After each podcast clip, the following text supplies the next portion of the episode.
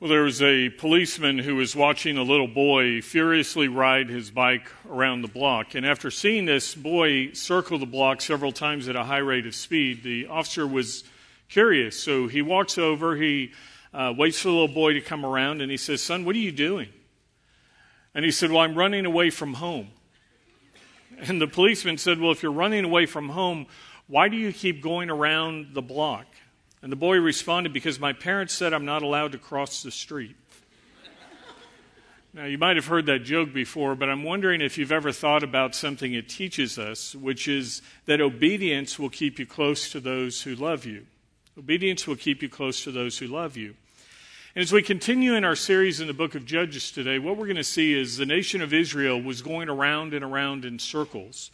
Uh, but unfortunately, they were not staying close to the God who loved them because what we have seen so far and will continue to see is the nation was being disobedient.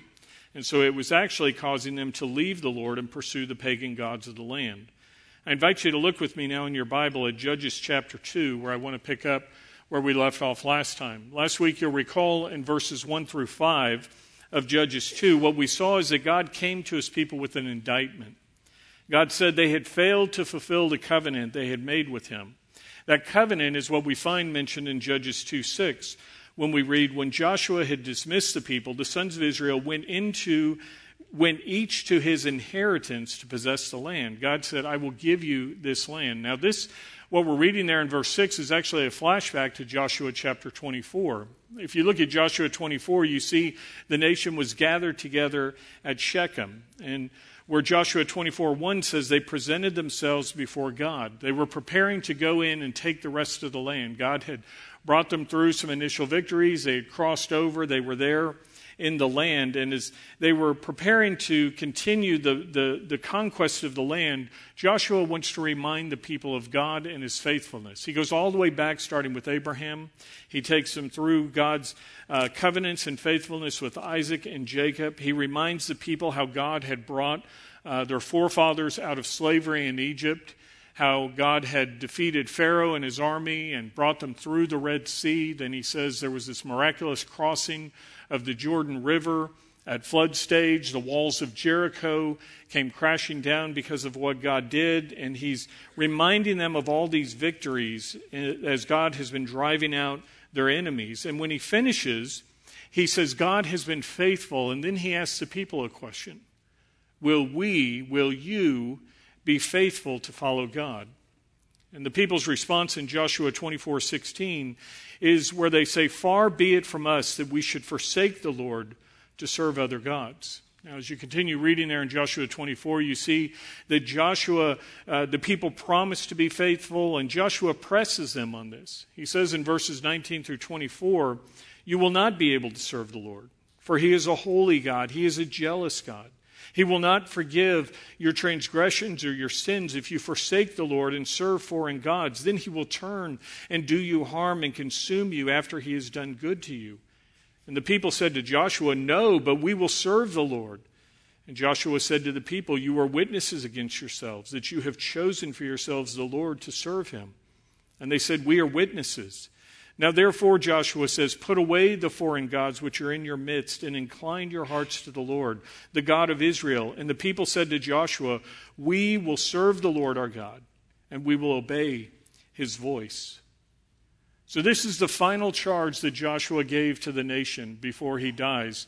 His death is recorded there in Joshua 24, and we see it repeated again here in Judges 2 7 through 9. It says, And the people served the Lord all the days of Joshua and all the days of the elders who survived Joshua, who had seen all the great work of the Lord which he had done for Israel. Then Joshua, the son of Nun, the servant of the Lord, died at the age of a 110. And they buried him in the territory of his inheritance in Timnath-heres, in the hill country of Ephraim, north of Mount Gaash. So, what we find here is an obituary for Joshua. And it could have highlighted num- a number of things. It could have said Joshua, who led the nation, Joshua, the general who defeated 31 foreign uh, kings. But instead of those things, what's said to sum up his life is Joshua, the servant of the Lord. When his life was over, those other things didn't matter. What mattered was his faith and relationship with the Lord. And I want you to think for a moment about your own life. I want you to think about how you're living and, and imagine for a moment that your life were to come to an end. And the person comes in and says to you, uh, What is the epitaph you want on your tombstone? What is it that you want your life summed up? What is it you want to be remembered by? And as you think in terms of that, I'll tell you as a pastor, I've, I've read more epitaphs than I can can tell you. In 25 years of going to bury uh, people in cemeteries, I've walked around and read uh, thousands, literally, of tombstones. And I can tell you there has never been a tombstone that I've looked at that the epitaph said, uh, My GPA was this, uh, my class ranking was such and such. I've never seen one that said Salesman of the Year or lettered in three sports. I've never seen a tombstone that said president or CEO of such and such company. None of those things are listed on people's tombstones because, in the end, they just don't matter, do they? Do you know what the number one things you will find listed on tombstones? It's relationships. It'll say mother, father, brother, sister, son, daughter. And the relationship that matters most in the end is whether or not we knew the Lord. And you will see that on there follower of Christ, believer in Jesus. Joshua was one who had lived his life for the Lord, and by doing so, he affected those around him just as you can. Brothers and sisters in Christ, you don't have to be the leader of a nation of millions like Joshua was. You can impact the people that God has brought into your world as you go to school and you see your classmates. It can be the person who works in the the, at the desk or the cubicle next to you or there at the base where you're serving. God has given us influence in our neighborhoods with those who live around us. If you are a parent or a grandparent, a, an aunt, an uncle, uh, somebody who is able to just talk to others in your home, you have the ability to influence other people for Christ. The Jewish Talmud says, when you teach your son, you teach your son's son. When you teach your son, you teach your son's son. As you think about your life and the message you're leaving, what are the generations that will follow you learning from you? Will others who come after you know the Lord or will we be like what we see in Judges 2:10 where it says in all that generation also were gathered to their fathers and there arose another generation after them who did not know the Lord nor yet the work which he had done for Israel in one generation, Israel had gone from being followers of the Lord to forsaking the Lord. I want you to think about the time in which we live right now. What, what does the day and age look like to us as you think about our generation and you think back just a generation ago? What, what is different in our country and in our world than it was a generation ago? As I was considering that question myself, I thought about uh, a TV show that had been canceled. Maybe you've heard of Ellen DeGeneres. Now, uh, her, her latest sitcom was canceled, the show named after her. But what some of you may not know is she had another TV show that was canceled back in 1997. And back in 1996, Ellen was uh, the main character in a, in a, sitcom, and she decided she wanted to come out on the show uh, as being a lesbian. And the, the writers worked with her and they crafted the, the storyline. And in 1996, she came out as a lesbian, uh, not only in real life, but also on her TV show. And the ratings for the show began to plummet. And by 1997, ABC pulled the plug and canceled her show. Now, Ellen was angry and she criticized Robert Iger, who at the time was president and CEO of Disney which controlled ABC, the network hosting the show. And Robert Iger said of the criticism, uh, this is unfair because the ABC network has been unbelievably supportive of the sitcom's efforts in increasing people's tolerance of homosexuals. Tim Doyle, who was the executive producer and head writer for the canceled show, said this America was not yet ready uh, for the normalization of homosexuality on primetime TV. But, he said, there's hope for the future. It's hard to blaze a trail and progress is slow, but there is a whole generation that has now grown up with homosexuality and doesn't think it's so extraordinary. Now, listen to this line. There's a group of older people who will never accept it, but there's a lot of empty cemeteries, and when they're filled, the world will be more tolerant.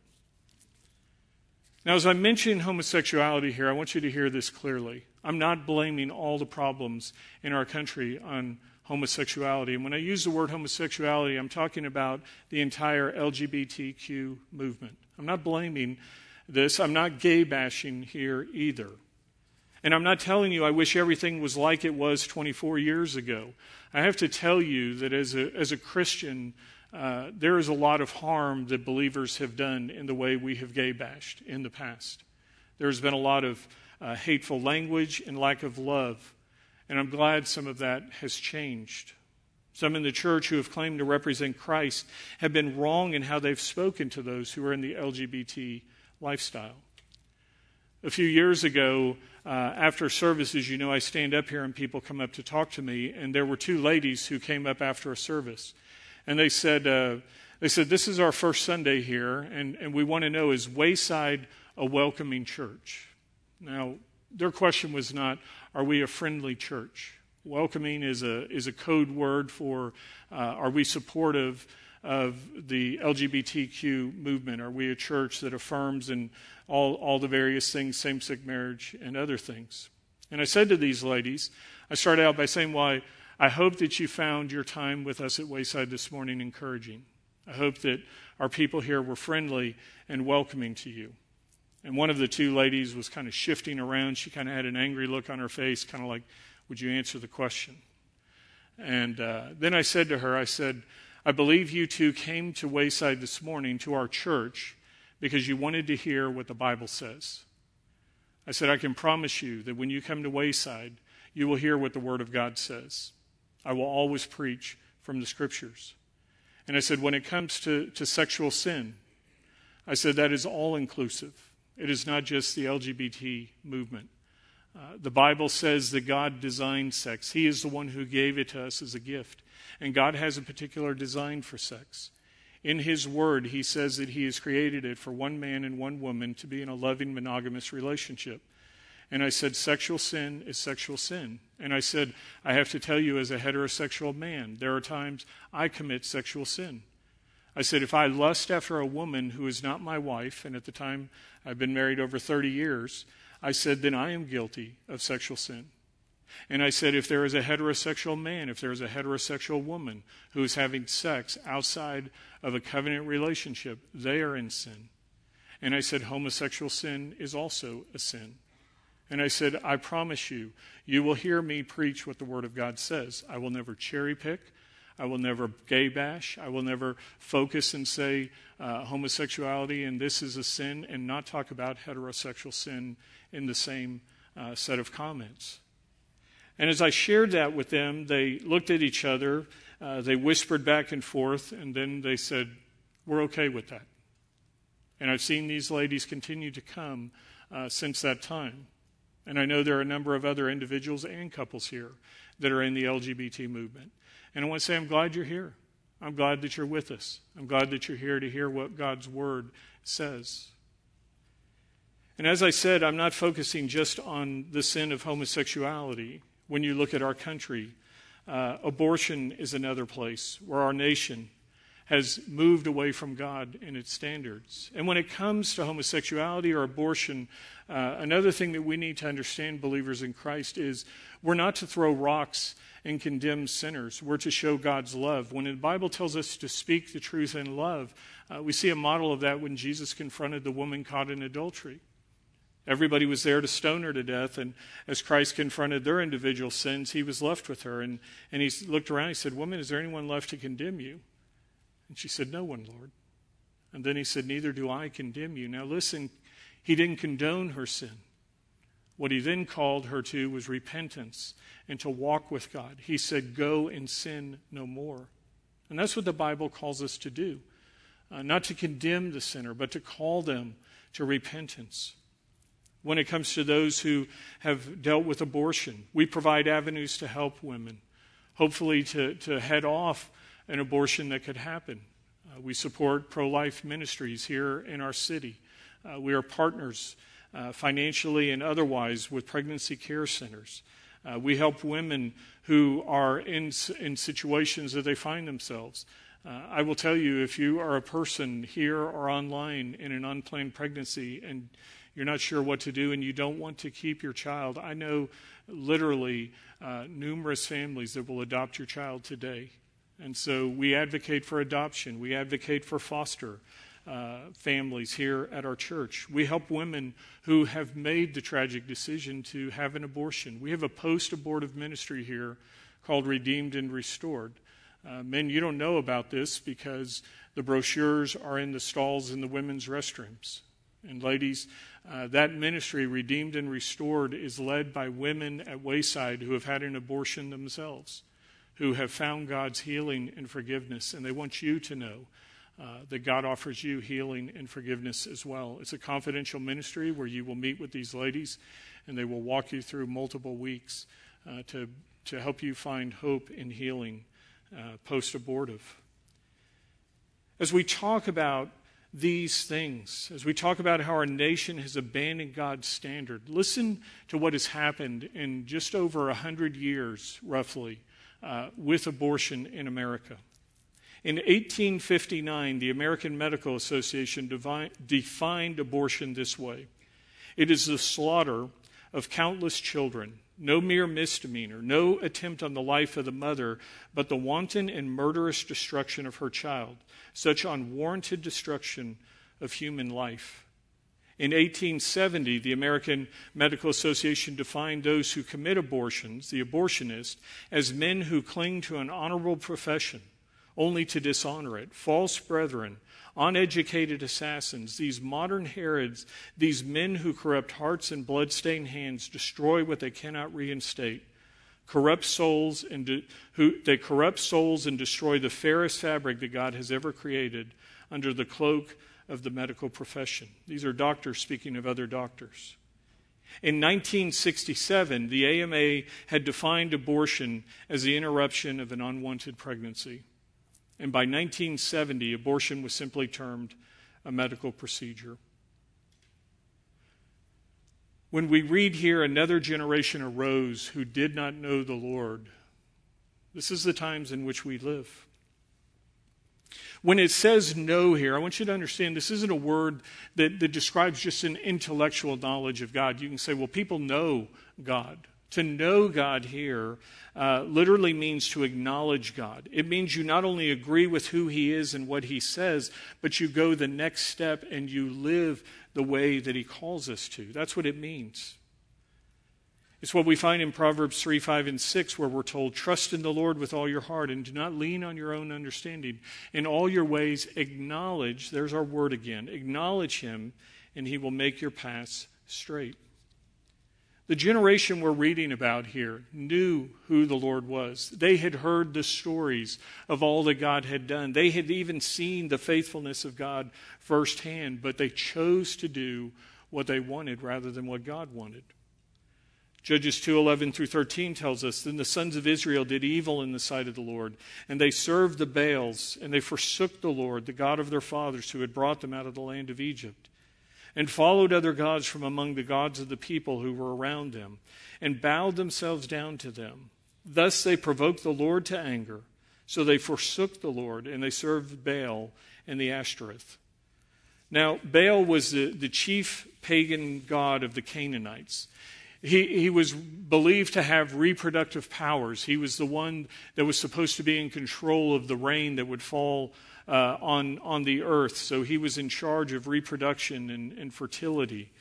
And you'll notice in verse 11 that Baal is plural there. And the reason for that is even though he was supposed to be the, the primary, most powerful God, uh, they said he was limited in his ability. He was kind of like a little regional God. Unlike the God of heaven who's omnipresent, meaning he's everywhere, Baal could only be in like little cities. It's why as you read through the Bible, uh, you'll, you'll see uh, Baal Peor, which is the, the god of that city, Peor, Baal Berith, another city, Baal, Baal Zebub, and so on. Each city had to have their own mini god. So it'd be the Baal of San Antonio, the Baal of uh, you know Austin, the Baal of Dallas. And Ashtoreth was the moon goddess. She was the counterpart. She also had different names. She's called Ishtar in Babylon or Anath, as we saw back in Judges 133. When we get to Judges 625, what we're going to see is Gideon was told to cut down the Asherah, which were the physical representations of her. They would put up uh, a large pole high up on a hill, and so Gideon was told to come in and cut down uh, this, this you know, pole they were using to worship her. Now, I'm sorry to be graphic here, parents. If you want to cover the ears of your little ones, this will pass quickly. But I, I want to explain how they worshiped uh, these pagan gods. You read in the Bible about temple prostitution. And the, the reason, remember, they said Baal was this fertility god. He controlled the rain. Here's where you want to cover their ears, possibly, parents. Uh, so, what would happen is they would, they would say that these two gods would have sex, and the semen from copulation would be the rain that would fall on the earth and, and water the earth. Now, again, we're talking about these gods, but the people said, well, they're so dumb, they don't know how to do this themselves. So temple prostitution was designed where uh, human men and women would emulate, would, would copy this uh, copulation by actually having sex at the altar, and the gods would see this, and it was supposed to drive them to do it themselves. You can uncover ears now. Um, so, this is the depravity that is taking place. When, when we read here about the Israelites being drawn into the, the worship of these pagan gods, it's why verse 12 says they provoked the Lord to anger. There's a little book called Children's Letters to God, and uh, in it there's a little girl by the name of Jane, and she says, Dear God, what does it mean that you're a jealous God? I thought you had everything. I don't know about you, but sometimes you'll read in the Bible where God is jealous or angry, and you think, well, is he petty? I mean, is, is that really the God we serve where, you know, he gets his feelings hurt? Friends, what we're reading about here is God's jealousy is a righteous response of a holy God to sin. When he's angry here, it's because of the unfaithfulness of his people. I want you to put your yourself in the place of God for a moment. Uh, if you're a person who is married, imagine that your husband or wife is being unfaithful to you. Would you be jealous? Would you be angry? Well, that's what's happening here. Uh, God had made a covenant with Israel. He said, You are my people. The, the scriptures uh, show us the picture of Jesus and the church being the bride of Christ. The, the name Baal literally means owner or husband. And so, what we're reading here is how Israel had traded uh, their faith and their faithfulness to God who had protected them, who had provided for them, who loved and cared for them, to go off and, and play the harlot with this false husband. Verse 10 says they had forgotten God and his commandments. One of the commandments you'll recall is that Exodus 20 says this You shall have no other gods before me. You shall not worship them or serve them. For I, the Lord your God, am a jealous God, visiting the iniquity of the fathers on the children, on the third and the fourth generations of those who hate me, but showing loving kindness to thousands, to those who love me and keep my commandments. Friends, God demands and deserves exclusive worship. There's not a person here who would share your spouse with another person, so why do we expect God to do that with us? God says, You are my people. I purchased you. I bought you. I, I, I, love you. I care for you. And He says, You are to be faithful to me. And yet some are running around chasing the gods and the things of the world. Now, as you think about idolatry, you may be sitting here saying, Well, hey, Pastor Roger, I don't, I don't bow down to wooden idols. I don't have some shrine that I'm worshiping like they did. Uh, I, I want you to understand what the definition of worship is.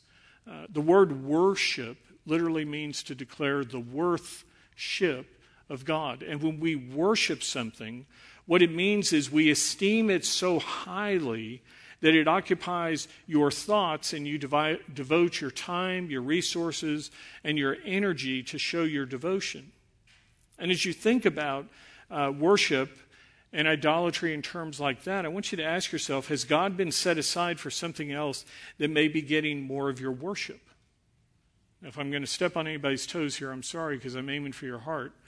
But I want you to think about a piece of wood. If you're a person who owns a hunting rifle or a shotgun, Uh, is that getting all of your time and devotion?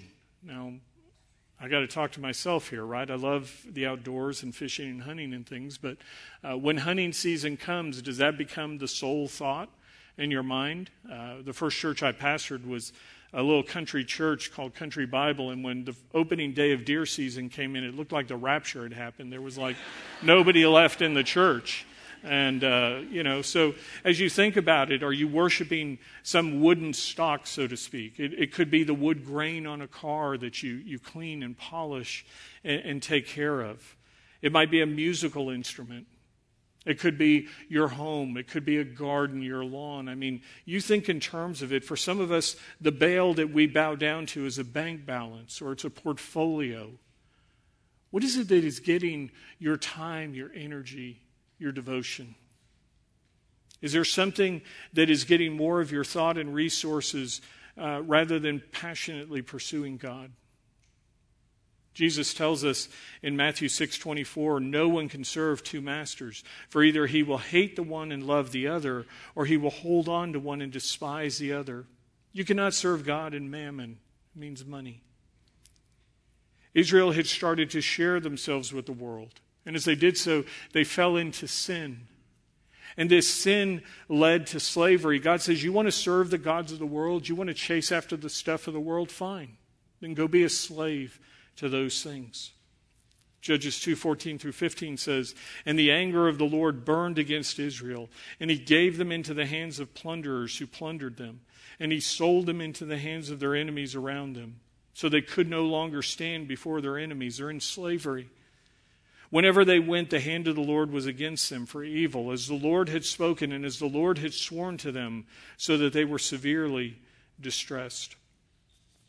As we go through the book of Judges, we're going to see this cycle of sin to slavery seven times over and over.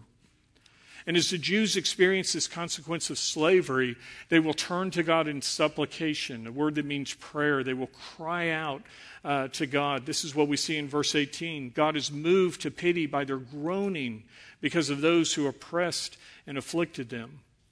And God will then, there will be salvation as God delivers his people. He raises up a judge, as we see in verse 16. Then the Lord raised up judges who delivered them from the hands of those who plundered them.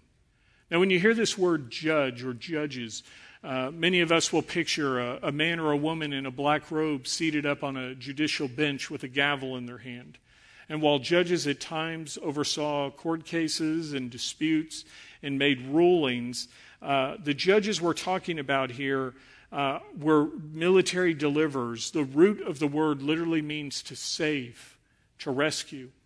It's why when Israel rejected Jesus as the Messiah, they said, We're waiting for a military redeemer. We're waiting for somebody to come in and overthrow Rome militarily. They wanted this person to save or rescue them uh, from the oppression. And this is what these Old Testament judges were doing. They were empowered by God to save the people from their pagan oppressors by freeing them militarily, as we'll see as we go through this series. And when the people were freed, there was a time of silence.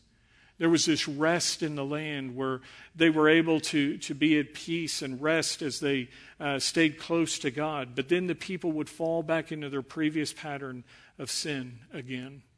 And this cycle repeats itself. Verses 17 through 19 tell us, And yet they did not listen to their judges, for they played the harlot after other gods and bowed themselves down to them. They turned aside quickly from the way in which their fathers had walked in obeying the commandments of the Lord. They did not do as their fathers. And when the Lord raised up judges for them, the Lord was with the judge and delivered them from the hand of their enemies all the days of the judge. For the Lord was moved to pity by their groaning because of those who oppressed and afflicted them. But it came about when the judge died that they would turn back and act more corruptly than their fathers, in following other gods to serve them and bow down to them. They did not abandon their practices or their stubborn ways. It tells us as the people go back into this cycle of sin, each time it got deeper in depravity. It got worse and worse, uh, as verse 19 said. We see in verses 22 through 23 So the anger of the Lord burned against Israel. And he said, Because this nation has transgressed my covenant which I commanded their fathers, and has not listened to my voice, I will no longer drive out before them any of the nations which Joshua left when he died, in order to test Israel by them, whether they will keep the way of the Lord to walk in it as their fathers did or not. So the Lord allowed these nations to remain, not driving them out quickly, and he did not give them uh, into the hand of Joshua. Now, the Hebrew word used here for nation is goy. Uh, you've probably heard Gentiles called the goyim. Im is the plural, uh, so it can be one or, or multiplicity of nations. And it's used throughout scriptures, typically of the Gentiles. But here, as God is talking about Israel, he says in verse 20, he calls Israel the Hagoy Hazeh, literally this nation. He says, My, my people, the Jews, are living like the Gentiles. My covenant people are acting as if they don't belong to me. So he says, That's who you are. As Israel once again chose to walk away from God, he could have said, You know what? We're done. We're done. I have a friend who's a pastor. His name's Gary Inrig. And he, he says God could have destroyed the people, and the angels in heaven would, would have kept on singing their eternal song Holy, holy, holy is the Lord of hosts. Friends, God doesn't need us. He doesn't need Israel to worship him. He has those falling down around the throne right now worshiping him. But he loves us. And, and he wants us with him for all eternity. As you think in terms of what we're reading, remember he is a holy God, he is a God of justice. Justice is a term that we can define as getting what you deserve. And justice here is God says, You're getting what you deserve. You wanted to turn from following me to the pagan gods of the world. You want them to take care of you, so serve them. And they end up in slavery. And God could have said, That's what you deserve. But another part of God's character is His mercy, His grace, His love.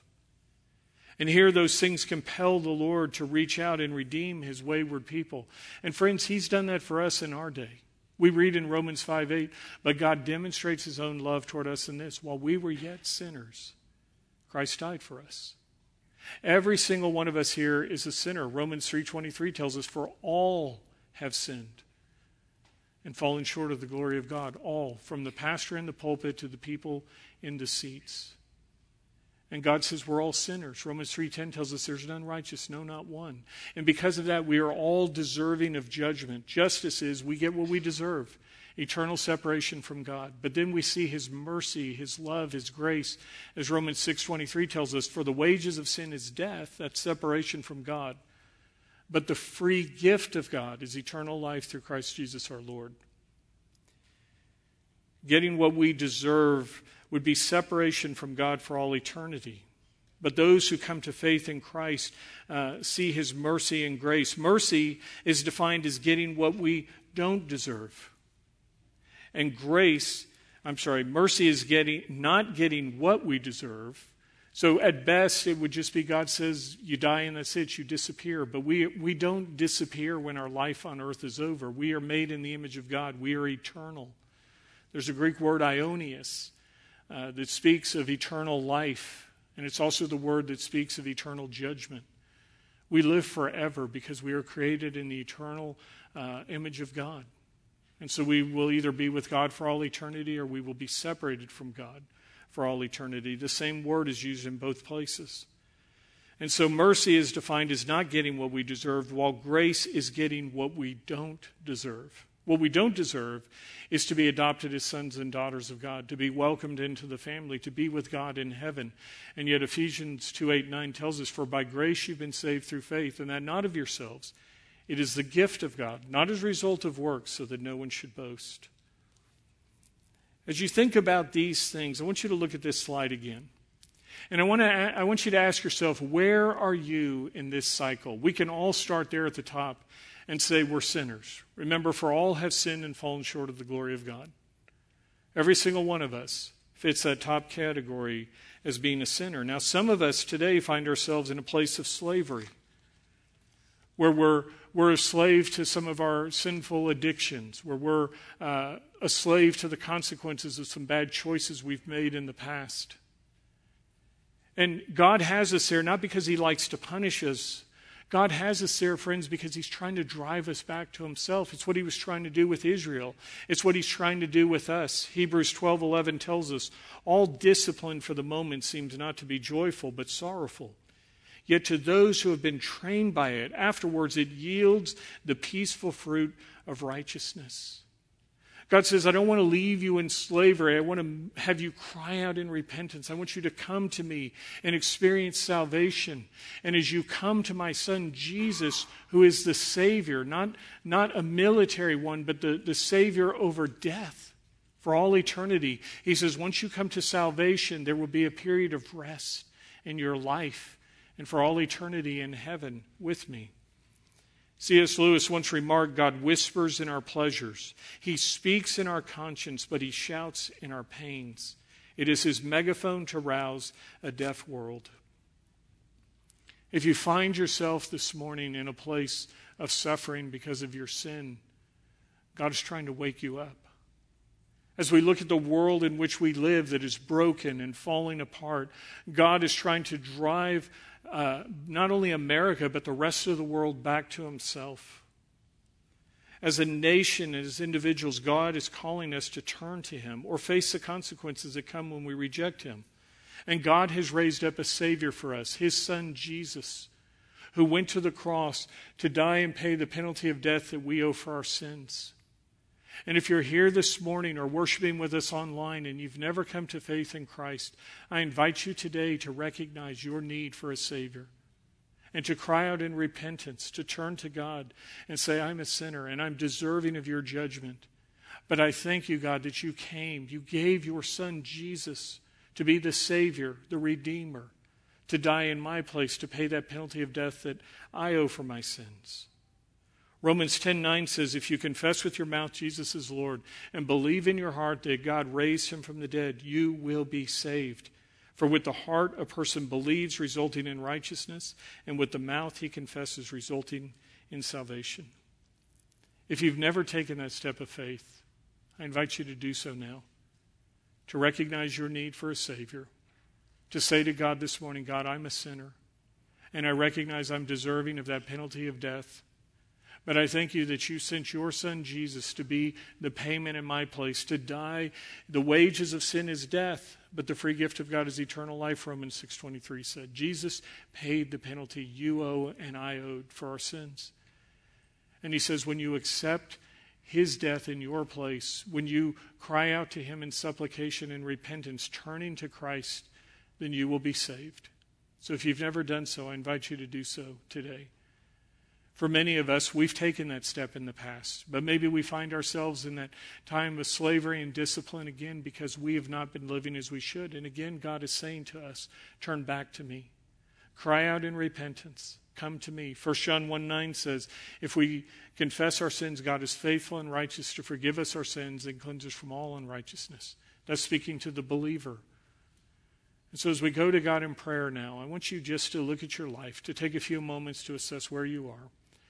And if you've never come to faith in Christ and today you're ready to receive his gift of grace and new life, ask Jesus to be your Savior. And for the rest of us, confess whatever sins we've committed.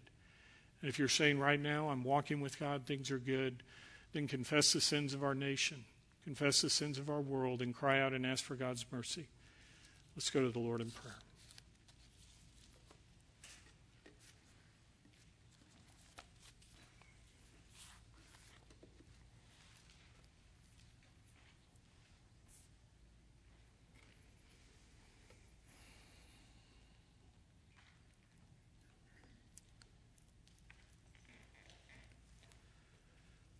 Lord God, as we look at your word today, it's hard. It's hard to look at. It's hard to hear things like judgment and, and condemnation for and consequences that come with our sins. But God, you are not a God who came to condemn the world, but to save the world. You sent your son Jesus to be our Savior. And you desire all of us to turn to you. And this morning I pray, God, if there's anyone listening who's not yet taken that step of faith, that today would be the day where they say, Jesus, I need you. Jesus, I recognize who you are, the Son of God who came and took my place on the cross, who shed your blood to wash away my sins. And today, Jesus, I accept by faith that gift of grace. Thank you for washing away my sins. Thank you for making me a part of your family today. God, for others of us, we've come to faith in you in the past, but God, we've, we've gone our own way. We've turned our back on you. We've been flirting with the world and uh, worshiping and chasing the things that are not of you. And, and today, God, we confess that. We acknowledge that we've not been living as we should. We've lost our first love. And today, God, we ask that you would draw us back to yourself. You would help us to, to walk with you. God, as we look at what's happening in our world, uh, the world is broken.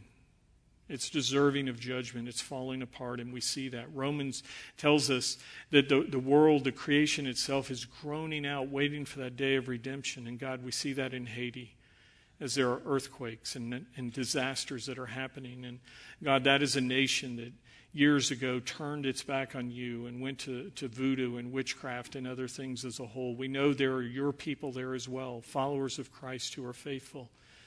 But God, as a nation, uh, they need you. They need to come to you. And we ask for your mercy and grace. We ask for your provision uh, for those who right now are suffering without homes and food and, and basic resources. God, we pray for Afghanistan and what's happening there. We know uh, it's a predominantly Muslim country that has not yet acknowledged you, but there are believers there. There are underground churches. Uh, there are those who are faithful followers of you, and right now, God, they're being hunted, uh, they're being martyred. And, and, we know, God, you're, you're powerful. You can protect your people. And we ask, God, that you would do that, that you would surround them. But we, we also know and, and see in Revelation where there are martyrs who are under the throne, and they ask you, God, how long? How long will you allow this to happen? And, and you say the time is not yet complete. And so, God, we pray for those believers, some who even now may be facing uh, the call to turn their back on you or die. And we ask, God, that you would strengthen them, that you would keep them faithful, that, like Stephen, who was stoned, would, would see you in heaven and they would hold on to their faith, knowing that, as 2 Corinthians 5 8 says, to be absent from the body is to be present with the Lord. We pray for your mercy and grace for those believers who are there. God, we pray for our leadership, for President Biden, for Vice President Harris. God, they need you. They need your wisdom. Uh, they need courage.